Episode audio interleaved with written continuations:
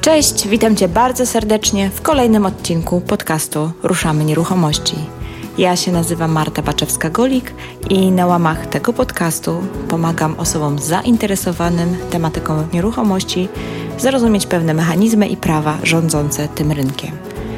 Jeżeli podobnie jak ja uważasz, że najlepiej zdobywać wiedzę od praktyków, a nie od teoretyków, to ten podcast jest dla Ciebie i mniej pewność, że wszystkie przeprowadzone tu wywiady są z ludźmi, którzy wiedzę zdobywali poprzez własne doświadczenie. Cześć, cześć, cześć, witam Cię serdecznie. 16 odcinek Ruszamy Nieruchomości. Muszę przyznać, że spowodował we mnie pewnego rodzaju rozterkę, bo publikuję go z dosyć dużym opóźnieniem, pomimo że jest od dawna gotowy. Najzwyczajniej w świecie mój perfekcjonizm nie pozwalał mi zrobić tego wcześniej i muszę przyznać, że toczyłam ze sobą taką wewnętrzną walkę, ponieważ wywiad jest naprawdę absolutnie genialny. Mój gość dzieli się otwarcie, bez ogródek, całym swoim doświadczeniem, jakie zdobył kupując kilkadziesiąt nieruchomości z aukcji komorniczych, a ja to wszystko przetrzymywałam, chyba tak trochę samolubnie, bo niestety technologia zawiodła i nagranie jest gorszej jakości niż te, do których jesteście przyzwyczajeni w mm, większości odcinków Ruszamy Nieruchomości. Próbowaliśmy z Rafałem nawet jeszcze raz to nagrać, ale jakoś tak nie składało się, pomimo kilku podjętych prób. Dlatego postanowiłam zapytać Was, czy jesteście w stanie troszkę tak przymknąć oko na jakość dźwięku w zamian za naprawdę dobrą merytorykę. I bardzo, bardzo, bardzo dziękuję wszystkim osobom, które zaangażowały się w odpowiedzi pod moim postem na Facebooku oraz tym, które przesłuchały próbkę i zachęciły mnie do publikacji. Dziękuję Wam, bo bez Waszych opinii i zachęt pewnie wywiad wylądowałby gdzieś na moim twardym dysku, a myślę, że to by była dosyć duża strata. Swoją drogą, ciekawe, ile takich dobrych tematów ląduje u kogoś w teczce, bo nie są perfekcyjne. Ktoś kiedyś powiedział, że perfekcjonizm jest mordercą wielu genialnych pomysłów i chyba miał rację. Okej, okay, do rzeczy. Ci, co czytali opis do tego odcinka, już wiedzą, czego się spodziewać. Jak ja to mówię, dzisiaj same mięcho. Konkretne wskazówki, praktyczne rady, jak nabyć nieruchomość od komornika i zrobić na tym dobry interes. Podkreślam, dobry interes. Co więcej, z tego odcinka przygotuję skrypt w formie PDF-u do pobrania. Będziesz mieć taką ściągę w punktach, co należy zrobić krok po kroku jak się przygotować do aukcji, na co uważać i co najważniejsze, jakich błędów unikać. Zachęcam do pobrania skryptów i zapisania się na listę mailingową, bo ci, co to już zrobili, to wiedzą, że nie spamuję, a jak piszę, to tylko wtedy, kiedy rzeczywiście coś wartościowego pojawia się na moim blogu Ruszamy Nieruchomości. Jak raz się zapiszesz, to będziesz mieć już dostęp do pozostałych skryptów odcinków, e, wcześniejszych odcinków, dlatego gorąco polecam. Te skrypty robię po to, by ułatwić Tobie życie bo wiem, że podcastów najczęściej się słucha w tak zwanym międzyczasie. I nie ma jak zapisać ważnych informacji, które e, mają to do siebie, że gdzieś po jakimś czasie potrafią się po prostu ulotnić. Dlatego, jeżeli uznasz ten wywiad i wiedzę, jaką podzielił się e, Rafał, za godną uwagi, to prześlij proszę link do tego podcastu tym osobom, którym według Ciebie taka wiedza się przyda. Sam się zapisz na listę mailingową i pobierz notatki do tego odcinka, żeby te ważne informacje gdzieś nie uleciały. I cóż mogę więcej dodać? Nie trzymaj tego dla siebie, po prostu podaj dalej info. Ok, to teraz czas na konkrety. Zapraszam do wysłuchania wywiadu z Rafałem.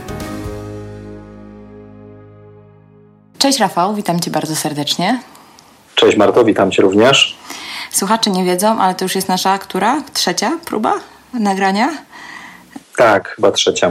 Mam nadzieję, że zakończy się sukcesem i tym bardziej cieszę się, że po raz trzeci zgodziłeś się poświęcić swój czas, wygospodarować, e, bo nie jest łatwo, e, żeby po prostu ze mną się spotkać na, tego, na tym Skype'ie i, i spróbować to nagrać. Ja również się cieszę. słuchaj, słuchaj, wiem, zanim dzisiaj mamy taki bardzo e, temat, e, jakby to powiedzieć, twardy, bo będziemy rozmawiać o aukcjach komorniczych, ale wiem, że jesteśmy świeżo tutaj w trakcie euro. Wiem, że wróciłeś z Francji. Jak było, powiedz? E, rewelacyjnie. Przede wszystkim był super klimat na meczu Polska-Irlandia Północna. Ciepło, 20 parę stopni, bardzo dużo Polaków. E, no rewelacyjnie. Niezapomniane przeżycie na pewno. No, a ty wiesz, że ty byłeś na pasku w TVN? E, jak się tam no, Oczywiście, że wiem, oczywiście, że wiem. Daniel, Daniel zaraz, zaraz, zaraz e, w tej samej chwili przestał, przesłał mi zdjęcie, także... Czujność internautów po prostu. Tak, tak. Niesamowita, nie? Ale w ogóle to było fajne. To było takie fajne. Mówię, o, Rafał. czat, czat, po prostu czat, nie? A miałeś akurat włączony TVN24, czy jak? Nie, ja akurat nie miałam, ale właśnie też widziałam, bo już po, po necie śmigało później to, to zdjęcie. Właśnie chyba Daniel je udostępnił. E, znaczy ja je udostępniłem. A, ty je udostępniłeś, ale Daniel chyba skomentował, no właśnie. Także, także kurczę się załapałeś na pasek TVN normalnie, wow. Właściwie nie na pasek, tylko na, na, na, na, na pełen ekran. Na pełen ekran, tak. Potem była możliwość nawet udzielenia wywiadu, ale już stwierdziłem, dobra, wystarczy tego. Wystarczy tej sławy. Wystarczy tej sławy na ten. Super, super. To mówisz, że wrażenia niesamowite. Tak, wrażenia A dużo w ogóle? Chyba dużo Polaków, co? Bardzo dużo, bardzo dużo. Ja miałem wrażenie, że na meczu z Niemcami, e, na tym drugim w Paryżu było zdecydowanie więcej kibiców właśnie z Polski niż z Niemiec. E. Z Irlandią było chyba podobnie. No, to widzisz, e, różnie to bywa z tą naszą drużyną, ale kibice są wierni. No, tam powiem Ci, że było bardzo, mm, bardzo dobrze moim zdaniem i w jednym i w drugim meczu, także w żadnym wypadku nie mam na co narzekać. Z perspektywy trybuny na żywo wyglądały obydwa mecze bardzo dobrze. Myślę, że bardzo dobrze się zaprezentowali nasi. Oby tak dalej. Oby tak dalej, trzymamy kciuki. Rafał, powoli będziemy z piłki nożnej przechodzić do naszego głównego tematu, czyli do tego, jak nabyć nieruchomość e, z aukcji komorniczej. Natomiast zanim w szczegółach sobie mm, rozłożymy sobie na czynniki pierwsze cały proces e, takiego zakupu, to czy mógłbyś w kilku zdaniach e, powiedzieć coś naszym słuchaczom o sobie? Co robisz, czym się zajmujesz? I przede wszystkim pewnie to ich najbardziej będzie interesować, jak to się stało, że, że zacząłeś inwestować w nieruchomości i, i właśnie poprzez aukcje, między innymi aukcje komornicze nabywać nieruchomości? Cała przygoda zaczęła się w 2007 roku. E, był to taki czas, w którym e, urodził się mój syn i chyba wtedy właśnie to był taki motor napędowy dla mnie, że chciałbym coś e, zrobić, nie tylko jakby żyć z pensji, ale również zainwestować w nieruchomości. Zaczęło się to od, y, na początku od przetargu z Urzędu Miasta. To na przetargu z Urzędu Miasta kupiłem swoje pierwsze mieszkanie, a następnie e, wyremontowałem je i po kilku miesiącach okazało się, że sprzedałem z ponad stuprocentowym zyskiem. No i to był taki znak, że okej, okay, to jest chyba to, co powinienem dalej robić. No i od tego czasu już e, zakupiłem, wyremontowałem, zrewitalizowałem kilkadziesiąt nieruchomości licytacje komornicze przyszły nieco później, bodajże w 2009 albo 2010 roku. E, wynikało to z faktu, że na innych przetargach z urzędów miast, ze spółdzielni mieszkaniowych było coraz więcej osób, no i zainteresowałem się licytacjami komorniczymi, żeby nabywać również nieruchomości e, właśnie w ten sposób taniej. I chyba bodajże w 2010 roku zacząłem E, kupiłem pierwsze mieszkanie na licytacji komorniczej. Od, tego, od tego czasu tych licytacji, od tych zakupów było już przynajmniej kilkanaście albo kilkadziesiąt. Główne moje zajęcie to jest właśnie inwestowanie w nieruchomości, rewitalizacja mieszkań, rewitalizacja e, budynków. E, tam, gdzie jest ruina, ja widzę potencjał, tam, gdzie jest mieszkanie, które jest zniszczone, no to widzę możliwość zarobienia pieniędzy i zrobienia czegoś naprawdę fajnego. Jasne. No to chyba na tym mm, polega w ogóle biznes, nie? Żeby zobaczyć okazję tam, gdzie inni jej nie widzą. Mm, tak, tak, tak. Nawet pamiętam przed kilkoma dniami jechałem samochodem e, w okolicach Warszawy i zwróciłem uwagę na starego garbusa, na stary samochód, który stał po lewej stronie.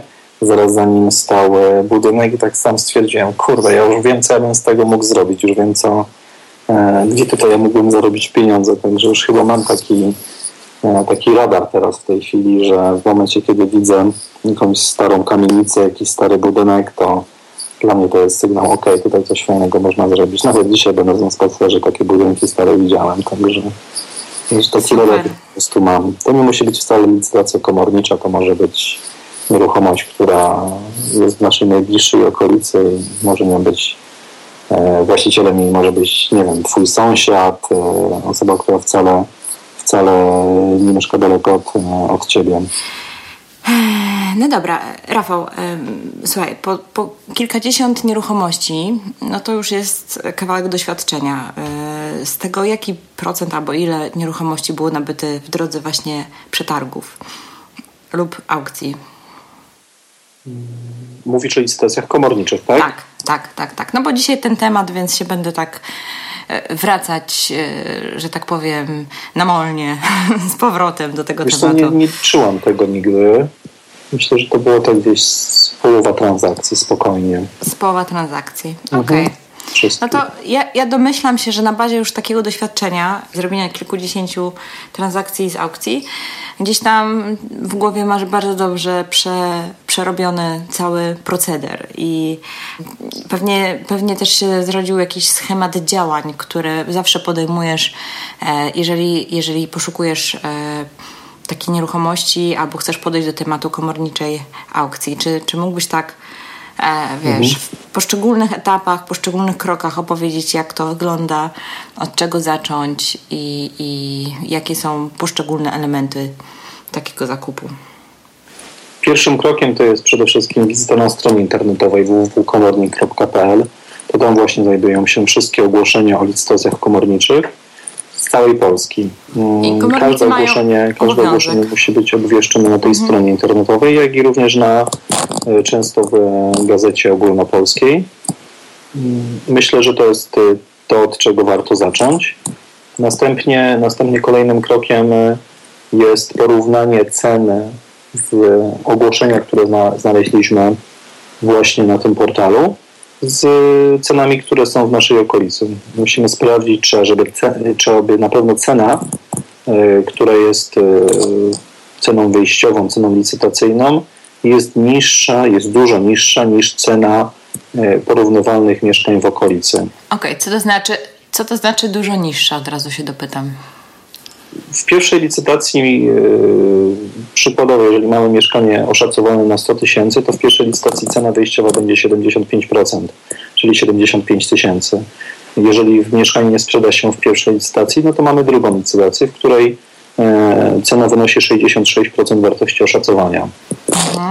Natomiast bardzo często operaty szacunkowe są e, wykonywane rok czy też półtorej roku do tyłu i wtedy wtedy może się okazać, że cena oszacowania nie, jest adekwatna do, do obecnej ceny rynkowej mieszkania, czyli cena, według której rzeczoznawca oszacował to mieszkanie półtorej roku temu, ona nie jest już jakby aktualna na dzień dzisiejszy. Bardzo często takie przypadki się zdarzały, że licytacja komornicza kończyła się dużo wyżej, po dużo wyższej cenie zakupu, aniżeli można było znaleźć tą ofertę również na stronie internetowej typu otodom.grat.pl. O proszę, czyli licytacja nie, nie zawsze oznacza okazję. Jeżeli nie, chodzi nie, o cenę, nie, oczywiście. Nie, nie, nie. Nie zawsze, nie zawsze. Powiem więcej, nawet, że licytacje bardzo często dochodzą, e, wchodzą w grę emocje, czyli ludzie często, mówiąc kolokwialnie, podpalają się. No i to jest właśnie prosta droga do tego, żeby kupić nieruchomość nawet dużo drożej niż cena rynkowa. No to, to, to, faktycznie trzeba być czujnym, bo, bo nie dość, że drożej, to jeszcze często e, wiąże się to z jakimiś wyzwaniami pod tytułem lokatorzy. Mm, mhm. Więc, więc niekoniecznie. Procedury, musi... o której za chwilę będziemy mówić. Mhm. Tak, niekoniecznie to może być faktycznie okazja. Okej, okay, dobra, to pierwszy krok. E, wchodzimy na stronie, e, na stronę www.komornik.pl, tak? Dobrze mówię? Mm, tak, dokładnie tak. Przyglądamy się ofertom, jakie zamieszczają na tej stronie komornicy. Komornicy mają obowiązek obwieszczania tam ogłoszeń, więc tam na pewno wszystko znajdziemy. E, i przyglądamy się cenie, tak? Badamy, jaka, tak. Badamy, badamy jaka jest cena e, wyjściowa e, na rynku takim ogólnie otwartym i porównujemy z tym, co. Na rynku, tak, wtórnym. Mhm. Tak, wtórnym. Porównujemy z tym, co oferuje komornik w licytacji. Dobra, co dalej? Kolejną rzeczą, którą ja przynajmniej robiłem w swoich działaniach, to był kontakt z komornikiem, z biurem komornika. Zawsze starałem się rozmawiać albo z asesorem, albo bezpośrednio z komornikiem, z osobą odpowiedzialną za daną, w cudzysłowie nazwijmy to, ofertę mhm. mieszkania, żeby uzyskać najwięcej informacji odnośnie, odnośnie tegoż mieszkania. E, warto również wybrać się do biura komornika, dlatego gdyż to właśnie w jego biurze znajduje się operat szacunkowy. E, operat szacunkowy nieruchomości, mieszkania, działki, domu, który mamy zamiar kupić. E, w tym operacie znajdziemy również często zdjęcia, na jakiej podstawie jest e, taka, a nie inna cena tejże nieruchomości. Porównywalne również tam są ceny z tejże okolicy, czyli w operacie szacunkowym mamy również ceny transakcyjne. To jest ważne właśnie, że w operacie szacunkowym mamy ceny transakcyjne dla przybliżonej lokalizacji. Dlatego tak ważne jest, żeby zobaczyć ten aparat szacunkowy, przejrzeć księgę wieczystą, dział trzeci, dział czwarty, porozmawiać bezpośrednio z komornikiem, z asesorem, gdyż to są osoby, które mają największą wiedzę, największą informację na temat danego lokalu mieszkalnego, na temat ewentualnych pułapek, które mogą nas po drodze spotkać. A powiedz tak z Twojego doświadczenia, e, komornicy, tudzież asesor, e, oni się tak chętnie dzielą wiedzą, czy tak trochę trzeba z nich ją wyciskać? No bo jeżeli coś jest nie tak, to teoretycznie nie leży w ich interesie, żeby tam zniechęcać potencjalnych e, inwestorów. Tak mi się wydaje, przynajmniej, czy nie? To jest bardzo indywidualna kwestia. Wiadomo, że każdy komornik może mieć słabszy dzień, natomiast ja generalnie starałem rozmawiać się z tymi osobami jak z partnerami biznesowymi, tak? jak z osobami, które wykonują swoją pracę i mając do nich e, odpowiednie nastawienie, również z, z bardzo przyjaznym czy też pomocnym nastawieniem e, spotykałem się z drugiej strony. Także z mojego mhm. punktu widzenia ta współpraca była jak najbardziej w porządku. Bo tak się zastanawiam, że tak z kwestii, z punktu widzenia prawnego, no to ym, chyba oni nie mogą odmówić udzielenia informacji na temat danej nieruchomości. Nie, nie, nie, mo nie mogą odmówić, natomiast, yy, natomiast to od nich zależy, ile tych informacji oni chcą nam przekazać też i w umiejętny sposób trzeba zadawać pytania, żeby te informacje, na których nam zależy, żeby od nich uzyskać po prostu. Jasne, jasne. Dobra. Idziemy do komornika, rozmawiamy, wyciągamy jak najwięcej informacji, sprawdzamy operat, porównujemy ceny. Sprawdzamy księgę wieczystą. I teraz tak, gdzie się pojawiają takie punkty zapalne? W sensie takim, że jak coś widzisz, to od razu mówisz, o, o lepiej, lepiej w to nie, nie wchodzić, mhm. albo muszę to sprawdzić bardziej, a, i, albo po prostu od razu machasz ręką służebności, dożywocie wpisane w Księgę Wieczystą, temat, w którym e, jest rodzina z dziećmi, mm, gdzie tych dzieci jest na przykład więcej, tak? Wtedy mhm. rodzina wieloosobowa. To są takie tematy, które są e, delikatne, no i trzeba przede wszystkim sprawdzić, czy te osoby będą miały gdzie mieszkać, czy te osoby będą miały mm, jakiś lokal zastępczy, tak? W moim przypadku żadna sprawa nie skończyła się, e, nie skończyła się w sądzie, z, z wyjątkiem jednej, która tak naprawdę na pierwszym posiedzeniu już jakby sprawa mm, skończyła się pozytywnie dla, dla mnie i dla drugiej strony, tak? Natomiast mhm. z każdą z osób, e, e, od której kupiłem mieszkanie, mm, po prostu potrafiłem się dogadać i potrafiliśmy znaleźć jakieś rozwiązanie dla niej, żebym ten lokal mógł spokojnie przejąć, tak? A z tymi ludźmi, z tymi ludźmi rozmawiasz e, przed przystąpieniem do licytacji? Próbujesz z nimi nawiązać kontakt, czy raczej to się dzieje po?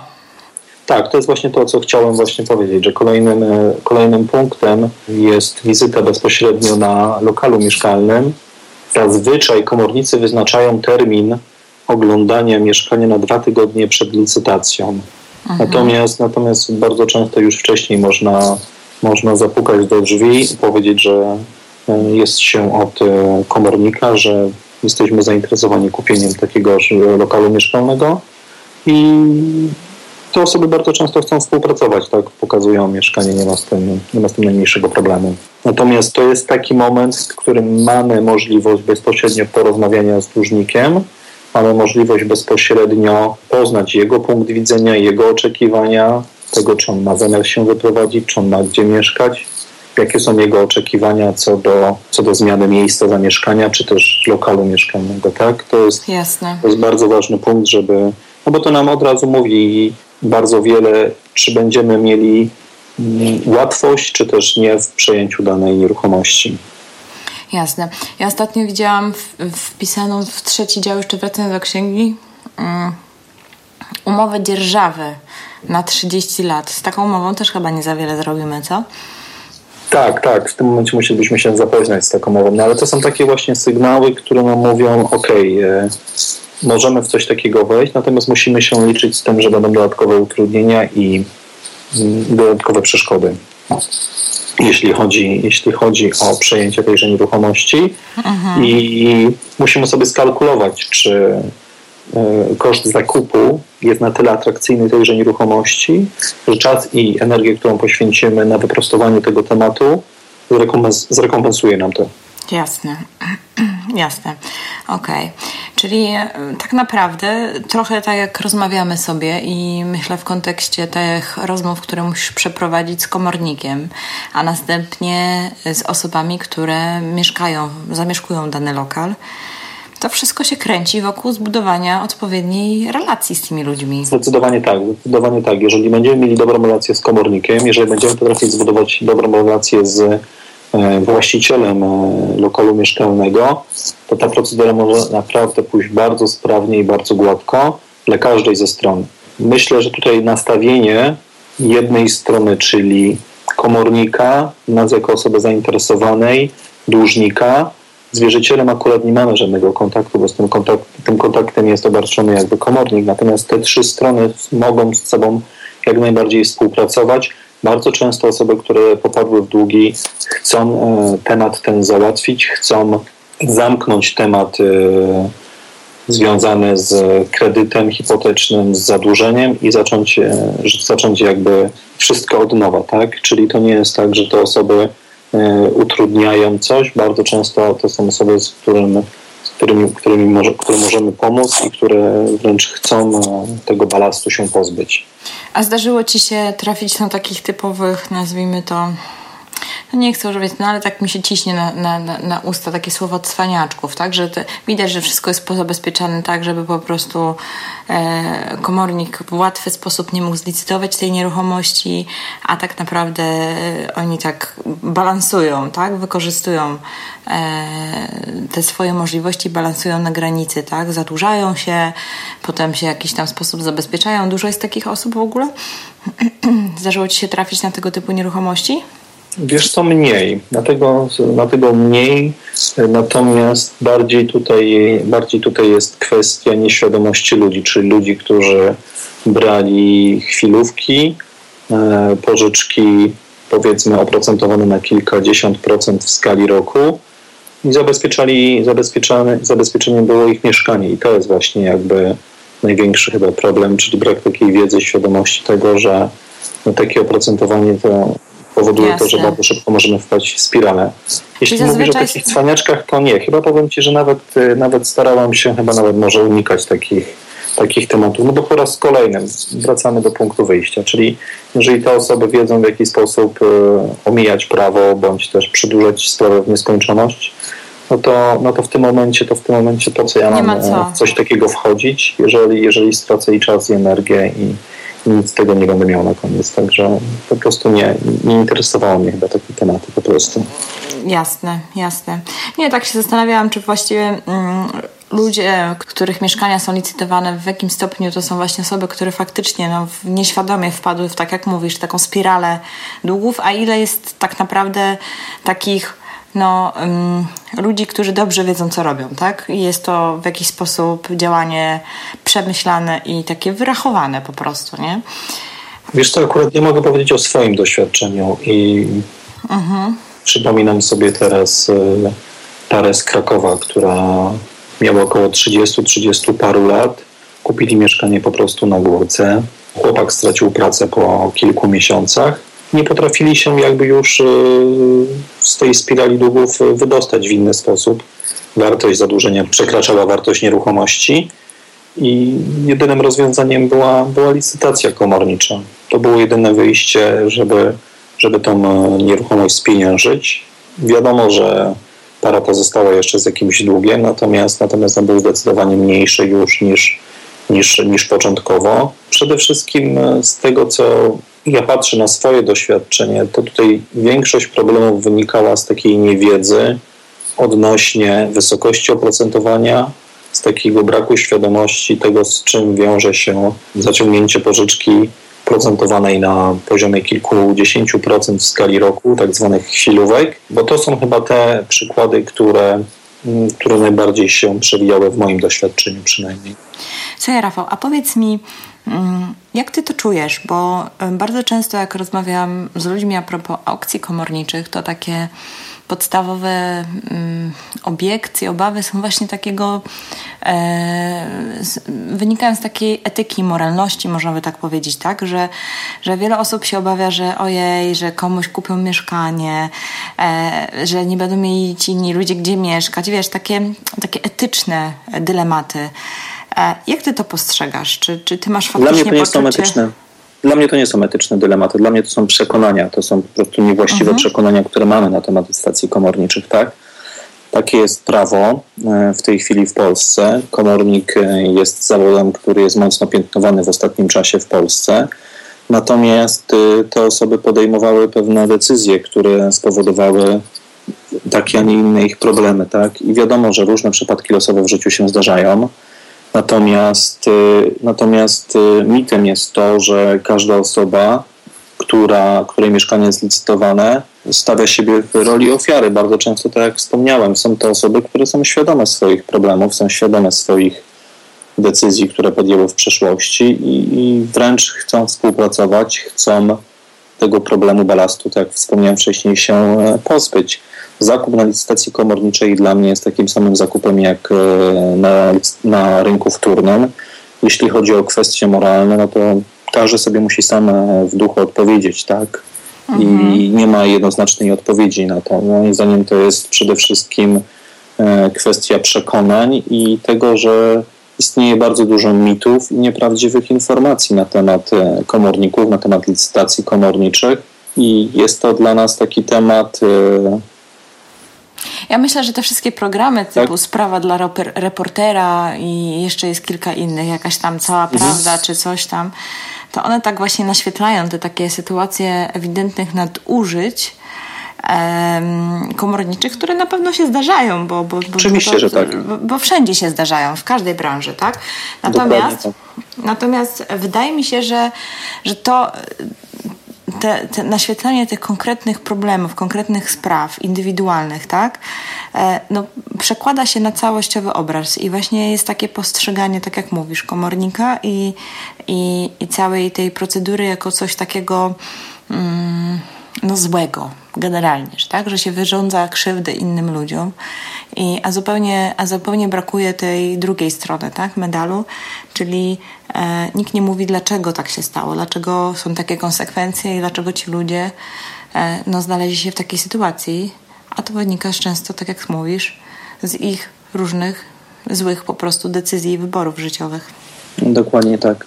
Dokładnie tak i, i myślę, że programy, o których tutaj wspomniałaś, E, no, mocno piętnują e, pracę komorników, natomiast one nie są adekwatne, tak, tak wspomniałaś, w każdej branży e, znajdziemy, znajdziemy uchybienia, znajdziemy osoby, które, które postępują mniej lub bardziej etycznie i ze względu na to, czy to będą lekarze, prawnicy, czy też branża komornicza, to takie przypadki nadużyć mogą się zdarzać i, i pewnie w, w licytacjach komorniczych, w świecie komorników i ich kancelarii takie przypadki również się zdarzają. Natomiast tutaj warto wspomnieć, że tych licytacji jest bardzo dużo i trudno budować opinię na podstawie jednego programu, czy też nie wiem, czy to będzie sprawa dla reportera, czy też innego programu, który przedstawia nam jeden poszczególny, poszczególny przypadek. przypadek tak. Mhm. Myślę, że tutaj też jest ogromna wiedza, ogromna odpowiedzialność przede wszystkim mediów i, i osób tworzących takie, takie programy, żeby żeby w miarę rzetelny sposób przedstawić dane, daną sytuację no bo jednak to jest budowanie opinii, opinii społecznej. Jest to bardzo duże medium, które dociera do wielu, wielu milionów osób, no i potem stąd się biorą te, te przekonania na, na temat, na temat licytacji Jasne. Jak jesteśmy już przy przekonaniach i mitach, to też mi się jeszcze nasuwa e, taki, takie stwierdzenie, że e, też często się z tym spotykam, że te takie naprawdę dobre okazje na tych licytacjach to, to kupują, wiesz, tylko ci określeni, tak? Ci, ci, ci szczególni gracze, tak? Że tak naprawdę inni nie mają do tego dostępu. Mit czy prawda? Myślę, że to jest mit. Wiele razy widziałem lokale mieszkalne, które były na sprzedaż na ulicy Floriańskiej w Krakowie. Były to obwieszczenia, które znajdowałem na stronie właśnie www.komornik.pl. Podobnie było z bardzo ciekawymi lokalizacjami mieszkań w Warszawie, czy też w innych dużych miastach w Polsce, także w Katowicach, w Gdańsku. Także myślę, że to jest mit i dostęp do tych informacji ma każdy tej chwili do ty, dostęp do tych informacji ma każdy. Wystarczy przejść na stronę internetową i tam te oferty naprawdę są wszystkie. Tutaj mówię o licytacjach komorniczych, bo nie mówimy o windykacjach, nie mówimy o syndykach. E, to, są, to jest jakby zupełnie osobny temat, tak? Natomiast jeśli mówimy o licytacjach komorniczych, to te, te oferty są wszystkie publikowane na stronie internetowej. Okej, okay, dobra. To przejdźmy jeszcze do naszego początkującego inwestora. E, bo powiedzieliśmy pierwsze etapy, jakie musi e, zrobić, zanim e, przystąpi do tej licytacji, czyli sprawdza nieruchomość, no, najpierw szuka ogłoszeń, sprawdza nieruchomość, rozmawia z komornikiem, rozmawia z lokatorami, sprawdza wszystkie formalności i co się dzieje dalej, bo w końcu dochodzi dzień, kiedy jest ta licytacja dochodzi do licytacji. Na licytacji mm, to jest, to jest kolejna, kolejna, kolejna długa historia tak naprawdę o licytacjach, które się odbywają. Można byłoby książkę całą chyba napisać.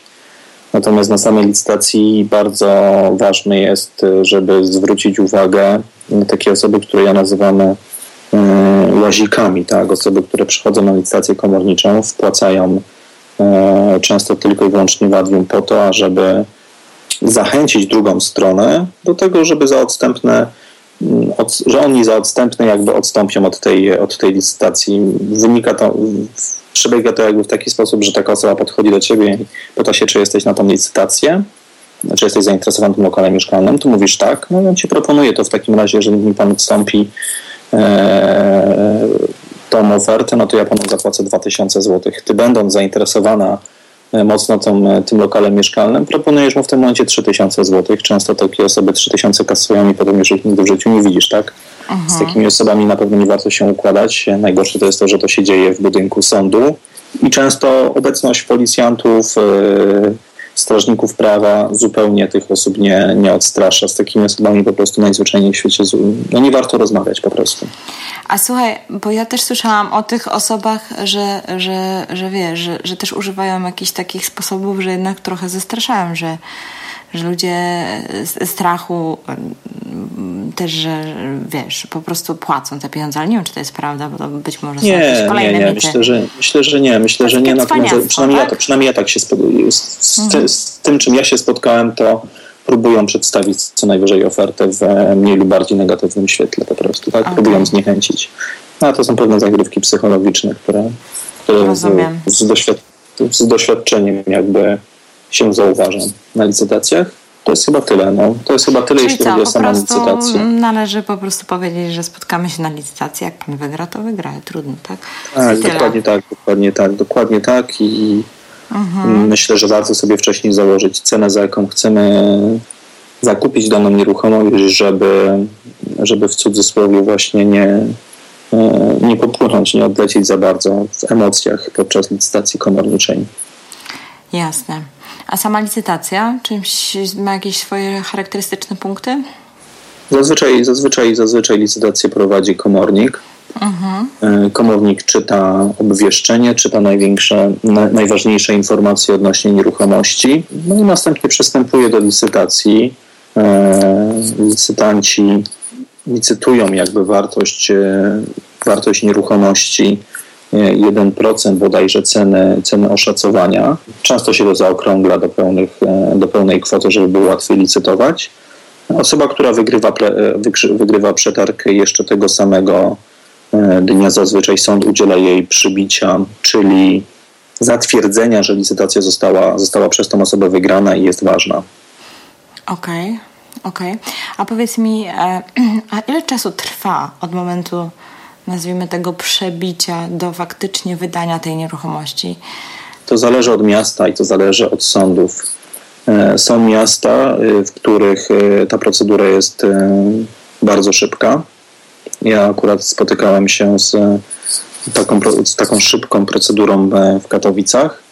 Natomiast jeśli chodzi o duże miasta, o Kraków, ta procedura była wydłużona o kilka miesięcy. W Katowicach sprawa mogła się zakończyć do, do nawet dwóch miesięcy. W Krakowie to często było 6-7 miesięcy. Także myślę, że im więcej spraw, im większy sąd, e, tym większe prawdopodobieństwo, że sprawa będzie się dłużej ciągła. Ja, ja liczyłem, ja przyjmowałem taki okres 6 miesięcy. Okej, okay. czyli jednak jest to jakiś okres.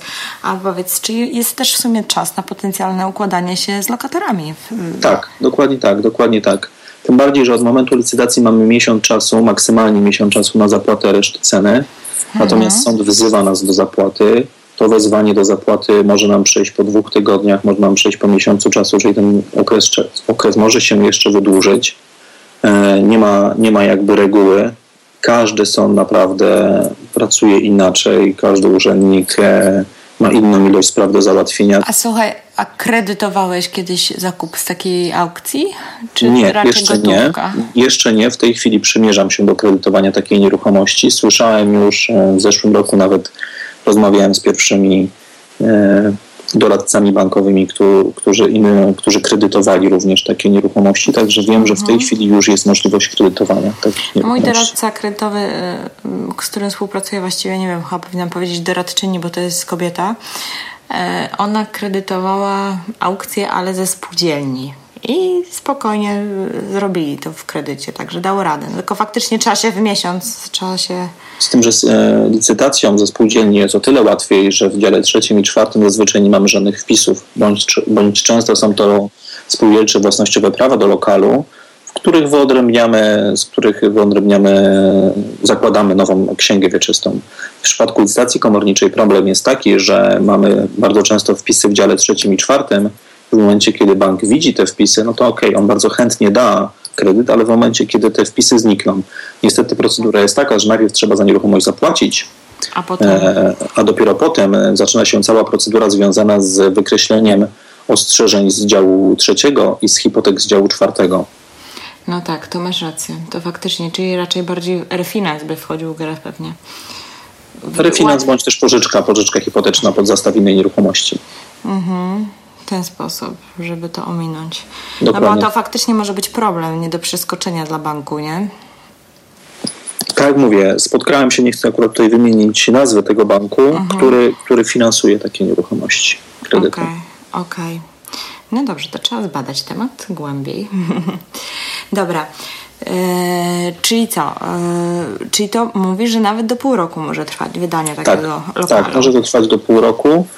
E, ważną procedurą jest, e, może tak, jeszcze od momentu, kiedy zapłacimy za nieruchomość, są kolejne etapy, które sąd, e, które, które sąd musi po, jakby poczynić, tak? Pierwszym takim to jest postanowienie o, o nabyciu nieruchomości. To postanowienie zostaje wydane w momencie uiszczenia przez nas całej kwoty za daną nieruchomość. Następnie, następnie to postanowienie musi się uprawomocnić i my musimy wystąpić do sądu, co jest bardzo ważne, o wydanie postanowienia z klauzulą prawomocności. Jest to o tyle istotne, że samo postanowienie nic nam nie daje. Dopiero postanowienie z klauzulą prawomocności daje nam mandat do tego, daje nam możliwość tego, ażeby z tym postanowieniem pójść do ksiąg wieczystych i starać się o wykreślenie ostrzeżeń i, i hipotek z działu czwartego, czy tam ostrzeżeń z działu trzeciego i hipotek z działu czwartego. Prawomocność mhm. jest, jest w tym momencie, ta klauzula prawomocności jest wymagalna przez sądy wieczystoksięgowe. E, następnie składając taki wniosek o wykreślenie ostrzeżeń z działu czwart- trzeciego i hipotek z działu czwartego, no czekamy kolejny miesiąc, zanim sąd wieczysto-księgowy nam to załatwi. Czyli to, to jakby znowu nam e, przesuwa ten termin, w którym e, prawomocnie staniemy się właścicielami tejże nieruchomości. Tam nie tylko jest ostrze- wykreślenie ostrzeżeń, ale również wpisanie nas jako właściciela w dziale drugim. Mhm, rozumiem. I wtedy y, występujemy o te. Postanowienie, o przesądzeniu prawa własności przychodzi do nas do domu. Okay. Na adres korespondencyjny. Natomiast klauzulę prawomocności, o klauzulę prawomocności musimy wystąpić niestety sami. I o tym nam nikt nie powie, tylko w momencie, kiedy dostaniemy postanowienie o przesądzeniu prawa własności, pierwszą rzeczą, jaką musimy uczynić, to iść właśnie do sądu i wystąpić o nadanie klauzuli prawomocności takiego I ile wyroku. to trwa? Podobnie. To może trwać 2-3 e, tygodnie, może to trwać również miesiąc, półtora. Ja nawet miałem chyba taki przypadek raz, że to trwało nawet dwa miesiące. Okej. Okay. Czyli to, to trzeba sobie wszystko kalkulować. Czyli dokładnie tak. Jak tak. Mówisz, kalkulować, jak pieniądze w tym czasie mamy zamrożone. Tak. No to dokładnie, dokładnie. Nie jest to takie wcale szybkie, jak się okazuje. Dobra, a powiedz mi, jak. jak Ale ważną też rzeczą no? jest, jeśli ci przerwę, że w tym mhm. czasie, kiedy e, zapłacimy całą e, cenę na, za, na, za nabytą nieruchomość, do momentu, w którym tą nieruchomość podajże, do momentu, w którym zostanie wydane postanowienie o przesądzeniu prawa własności, za ten okres możemy, nawet nie tyle możemy się starać, co sąd powinien nam z urzędu przyznać odsetki i bardzo często te odsetki są wypłacane na koniec roku kalendarzowego. O, proszę. Przez sądy. Także to nie jest tak, że te pieniądze są w martwym punkcie, one są bardzo często w depozycie. Natomiast mhm. za te pieniądze, które są przetrzymywane przez sąd w tym, w tym czasie, należą nam się normalnie odsetki. No tak, natomiast jakby ktoś brał kredyt, no to musi ratę spłacać, nie? Zanim, zanim to mieszkanie wynajmie bądź sprzeda lub cokolwiek, tak. nie? No więc właśnie. No to trzeba sobie po prostu wszystko kalkulować, nie? Dokładnie tak. Zrobić sobie biznesplan na to. A wróćmy jeszcze do tego naszego inwestora. Jak ty uważasz, jakim zestawem cech powinna się taka osoba charakteryzować, żeby faktycznie podchodzić do tematu, wiesz, każdy może, tak? Ale żeby właśnie nie popłynąć, żeby, żeby po prostu faktycznie mądrze kupować na tych licytacjach. Jakie to są? Mm. Jakie to są takie, wiesz? Moim zdaniem przede wszystkim trzeba sprawdzić dobrze nieruchomość. Trzeba dobrze sprawdzić mhm. E, e, wpisy w dziale trzecim, w dziale czwartym. Trzeba porozmawiać z właścicielami tejże nieruchomości. Ja, jeżeli miałem jakiekolwiek e, wątpliwości, intuicja podpowiadała mi nie, nie rób tego, to po prostu rezygnowałem, nie robiłem tego tematu. Odpuszczałem. Mhm. Natomiast, y, natomiast są również inne ważne elementy, które decydują o zakupieniu nieruchomości w ogóle. Także jeżeli jest to nieruchomość na czwartym piętrze bez windy, no to, to też są jakby takie tematy, których ja z kolei starałem się unikać, no bo nie dość, że dochodzi nam cała procedura związana z, z licytacją komorniczą, z postanowieniami sądów, z wydłużonym terminem, no to potem przy ewentualnej odsprzedaży takiej nieruchomości, no też musimy się liczyć, że mieszkanie na czwartym piętrze będzie nam się dłużej sprzedawało zazwyczaj niż na Jasne. piętrze pierwszym czy drugim. Tak, natomiast na osoby, które są w nieruchomościach już e, podejrzewam, że o tym wiedzą, tak. Tak, zdecydowanie. Zdecydowanie. Ale ja się pytałam o cechy, wiesz, inwestora, człowieka, który chce się wziąć za tego, tak, za taki, wziąć się za taki biznes, tak? Wiesz, bo, bo ja sobie tak do, myślę, że nie każdy do wszystkiego się nadaje. Po prostu, najzwyczajniej w świecie. I, I można sobie wprost odpowiedzieć, że być może w ten sposób pozyskiwanie nieruchomości jest zupełnie sposobem nie dla mnie. Albo okej, okay, tak, tu bym się odnalazł, tak? Lubię takie wyzwania. Więc jakbyś tak miał określić taką osobę, która, takiego inwestora, to, to czym ona, co powinna o sobie wiedzieć, żeby odkryć w sobie, żeby faktycznie móc, móc powiedzieć, dobra, może to faktycznie byłby e, pomysł na, na biznes dla mnie. Trudne pytanie. Myślę nie. Myślę, że przede wszystkim cechy charakteru upór, wytrwałość. To są takie pierwsze dwie, które mi się mhm. pojawiają. To są, to są cechy charakteru, którym, którym ta osoba powinna, powinna się, która powinna, które powinna posiadać. Komunikatywność. Myślę, że tutaj bardzo ważna jest rozmowa z dłużnikiem, z komornikiem, czyli, czyli komunikacja z osobą, z którą e, przyjdzie nam negocjować się opuszczenie lokalu mieszkalnego. I myślę, że tutaj trzeba sobie też zadać pytanie, e, czy lubimy papierkową, e, papierkową robotę, tak? Bo tutaj tych papierków, jeśli chodzi o licytację komornicze, jest, jest sporo. Jest sporo, jest sporo chodzenia po urzędach. Musimy sobie wszystko skalkulować, czy my na to mamy czas, czy my chcemy to robić, czy też być może kogoś wynajmiemy, żeby ktoś za nas to zrobił, bo jest to procedura, która, która długo trwa i która wymaga sporego zaangażowania czasowego.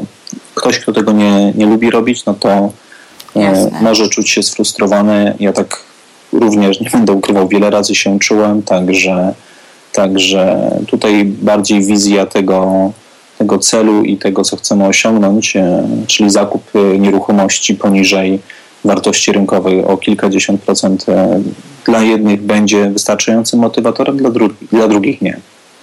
Jasne. Myślisz, że warto wynająć kogoś? Czy w ogóle są takie usługi na rynku? Nie spotkałem się z takimi usługami na rynku. Sam nad tym się kilka, kilkakrotnie zastanawiałem, czy czy dzieląc się swoim doświadczeniem, byłyby osoby zainteresowane nabyciem? Myślę, że w tej chwili tak. Myślę, że w tej chwili tak, że takich osób, e, które byłyby takimi usługami zainteresowane, jest coraz więcej, choćby właśnie dlatego, że to są osoby, które są za, zapracowane, mają swoją pracę, robią zupełnie inny biznes. W tym momencie osoba, która mogłaby by za nich to, coś takiego załatwić, e, myślę, że byłaby bardzo, bardzo, bardzo pomocna. Tym bardziej, że ta perspektywa zakupu nieruchomości o kilkanaście, kilkadziesiąt procent poniżej wartości rynkowej jest bardzo kusząca. Jasne, w tym momencie jest tak. się z czym dzielić. Jasne, że tak. Poza tym, wiesz, też tak sobie myślę, że... Mm, bo ja sama z mojego takiego doświadczenia jako pośrednika widzę, że coraz więcej klientów do mnie trafia, takich, którzy chcą ulokować swoje pieniądze w nieruchomości, nawet niekoniecznie y, oczekują nie wiadomo jakiej obniżki cenowej, tak? E, bo oni po prostu e, wiedzą, że trzymając pieniądze swoje gdzieś w bankach po prostu na tym tracą, tak? A mhm. lokując to, tak. lokując tak. w nieruchomość, no to jednak jest rzecz taka bardzo namacalna, tak? No bo jak ulokujemy w jakieś fundusze inwestycyjne, no to tyle ludzi na tym popłynęło, że po prostu gdzieś też już jest ograniczone zaufanie, tak? A, a mieszkanie, dom, działka, no to są po prostu rzeczy takie, które które są, które można e, przekazać dzieciom, które można w razie co sprzedać, spieniężyć mhm. i, i jest to, albo można wziąć pod ich zastaw jakieś, e, jakąś pożyczkę i tak dalej, i tak dalej. Coś można z tym faktycznie zrobić, więc wydaje mi się, że, że będzie na to potencjał, będzie na to rynek.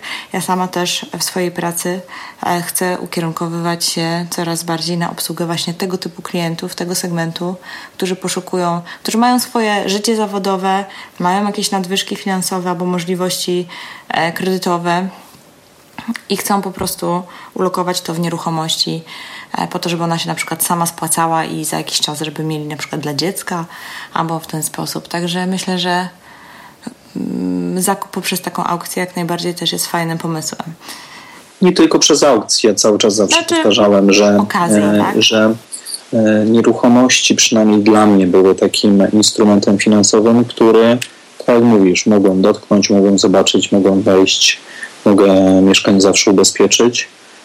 Jest, dla mnie zawsze była to dużo pewniejsza właśnie inwestycja, aniżeli wszelkiego innego rodzaju instrumenty finansowe typu giełda, fundusze inwestycyjne, tak? Tutaj, e, tutaj w, przypadku, w przypadku nieruchomości ja przynajmniej miałem zdecydowanie większy wpływ na to, w jakiej lokalizacji mieszkanie kupuję, za ile je mogę potem wyremontować, sprzedać. Myślę, że to mam zdecydowanie większy wpływ niż w przypadku funduszy.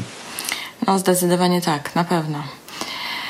Rafał, Myślę, że tak powoli się zbliżamy chyba ku końcowi. Mm, czy mógłbyś tak podsumować e, to, to, tą naszą rozmowę w kilku zdaniach albo w jakieś takie, wyciągnijmy z tego najważniejsze punkty, e, mhm. które, które po prostu na koniec warto by podkreślić słuchaczom, jeżeli przymierzają się albo myślą o, o zakupach na aukcjach, to na co muszą zwrócić uwagę? Ja przede wszystkim zachęcam wszystkich do tego, żeby zaznajomili się z tematem, żeby się zagłębili jeszcze bardziej w temat, żeby szukali informacji na temat licytacji komorniczych. przede wszystkim, żeby pofatygowali się na jedną, dwie, trzy, cztery licytacje. Ja zanim kupiłem swoje pierwsze mieszkanie, to też byłem bodajże na kilku licytacjach wcześniej.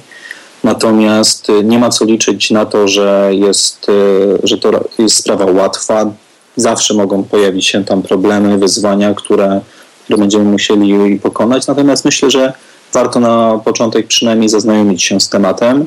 E, warto przejść się do komornika, warto porozmawiać z ludźmi, którzy są właścicielami takich mieszkań, żeby wyrobić sobie samemu zdanie na ten temat. Warto przejrzeć na początek w ogóle stronę internetową www.komornik.pl, żeby zobaczyć te oferty. Bardzo często są tam oferty ze zdjęciami. Myślę, że zrobienie takiego pierwszego kroku nawet, e, tak mówię, zobaczenie ofert, porównanie ich z innymi ofertami na innych portalach branżowych, wizyta u komornika, udział w jednej, w drugiej, w trzeciej licytacji naprawdę bardzo dużo może nam naświetlić, czy to jest temat dla nas, czy też nie, czy też być może będziemy inwestować w nieruchomości zakupowane na rynku wtórnym, bezpośrednio kupowanych od dewelopera.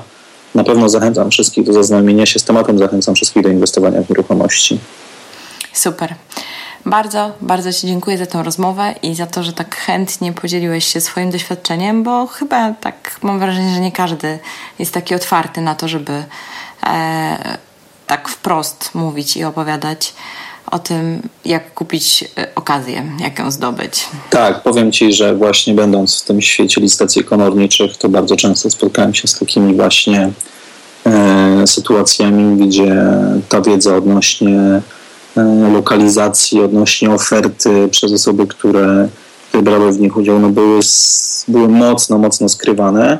Natomiast yy, wiem, z czego to wynika. Wynika to chyba przede wszystkim z takiego, z takiego faktu, że te nieruchomości po prostu są dużo, dużo tańsze. Yy, czy też mogą być dużo, dużo tańsze. I w tym momencie, i w tym momencie, no, jeżeli możemy coś zakupić kilkadziesiąt procent e, taniej, no to nie zawsze chcemy się tą wiedzą, tą wiedzą dzielić z innymi osobami po prostu. Jest takie powiedzenie, jak nie wiadomo o co chodzi, to chodzi o pieniądze. I to pewnie też o to chodzi. No, myślę, że o to chodzi. Myślę, że dłużej o to chodzi. Tak, też, dokładnie tak. Też mi się tak wydaje. Rafał, jeszcze raz, wielkie dzięki.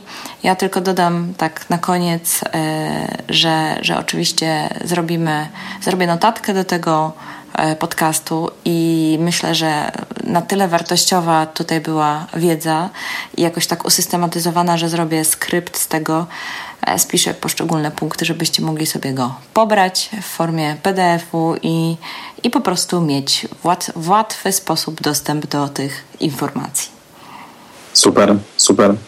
W razie jakichkolwiek pytań proszę o kontakt również. Możesz się ze mną kontaktować. I A, no to super. Udzielę, będziemy, będziemy, ja to na pewno wrzucę na, na Facebooka, na, na, na gdzieś tam, więc będzie można komentować, czy nawet na, na blogu, więc y, jak będę miała zapytania na maila, to Ci na pewno też okay. prześlę. E, także, super. Także fajnie. Dobra, Rafał. Jak będziesz miała jeszcze, tak już poza tym, będziesz miała jeszcze jakieś informacje, jakieś e, pytania, bądź też coś będziesz chciała dorzucić, to również możesz jak najbardziej do mnie zadzwonić. O. Świetnie. Możemy chętnie coś jeszcze. To może nawet ten dodać. skrypt skonsultuję z Tobą, okay, zanim wypuszczę. Super. No, żeby to był taki naprawdę fajny, wiesz, podstawowy e, podręcznik w punktach, co po kolei należy zrobić, jeżeli się przymierzamy do tematu zakupu na aukcji komorniczej. Super. Świetnie. Rafał, jeszcze raz wielkie dzięki i wielkie do usłyszenia. Dzięki. Może, może innym razem przy e, innym temacie, bo myślę, że jest tutaj jeszcze potencjał na co najmniej kilka podcastów. Super. Dziękuję Ci ślicznie. W takim razie no. pozdrawiam Cię serdecznie. Fajnie. Trzymaj się. Papa. Pa. Dzięki, pa. Hmm, hmm, hmm, hmm, hmm. Mięcho, co? Co ja mogę jeszcze dodać? Hmm. Chyba tylko tyle, e, że jak Zresztą słyszeliście, Rafał jest otwarty na pytania i jeżeli jakiekolwiek, jakiekolwiek pytanie pojawiło Ci się w głowie, to zadaj je koniecznie w komentarzu na blogu lub na Facebooku. Możesz też do mnie napisać e, na maila info małpka ruszamenieruchomości.pl oczywiście bez polskich znaków. Obiecuję na wszystkie zapytania odpowiedzieć, a jak będzie taka potrzeba i będzie ich bardzo dużo, to niewykluczone, że wraz z Rafałem nagramy kolejny podcast z odpowiedziami na Wasze wszystkie pytania. Także śmiało pisz i pamiętaj, nie ma głupich pytań. Tam, gdzie chodzi o pieniądze i poważne inwestycje, lepiej zapytać dwa razy niż popełnić błąd, bo może on po prostu słono kosztować. Mówiłam już na wstępie, ale przypomnę, że na stronie www.ruszamenieruchomości.pl znajdziesz miejsce, gdzie możesz podać swojego maila, a ja Ci w zamian prześlę skrypt do tego i nie tylko do tego odcinka, e, a w tych skryptach znajdziesz bardzo rzetelne notatki w punktach, jak kupić nieruchomość od komornika i nie wtopić. Mam nadzieję, że informacje w tym odcinku były dla Ciebie wartościowe, dlatego będzie mi bardzo miło, jeżeli podzielisz się swoimi przemyśleniami ze mną na Facebooku lub blogu oraz ze swoimi znajomymi, których według Ciebie może ta tematyka zainteresować. Możesz to zrobić na kilka sposobów. Przesłać im link do podcastu, to po pierwsze, a po drugie udostępnić go na swojej tablicy na Facebooku lub po trzecie po prostu może zostawić swoją opinię w serwisie iTunes i dzięki temu inni będą mogli podjąć dużo łatwiej decyzję o tym, czy warto posłuchać tego podcastu. Na teraz już Ci bardzo dziękuję za Twój czas i za to, że, że słuchasz podcastu Ruszamy Nieruchomości. I cóż, do usłyszenia niebawem.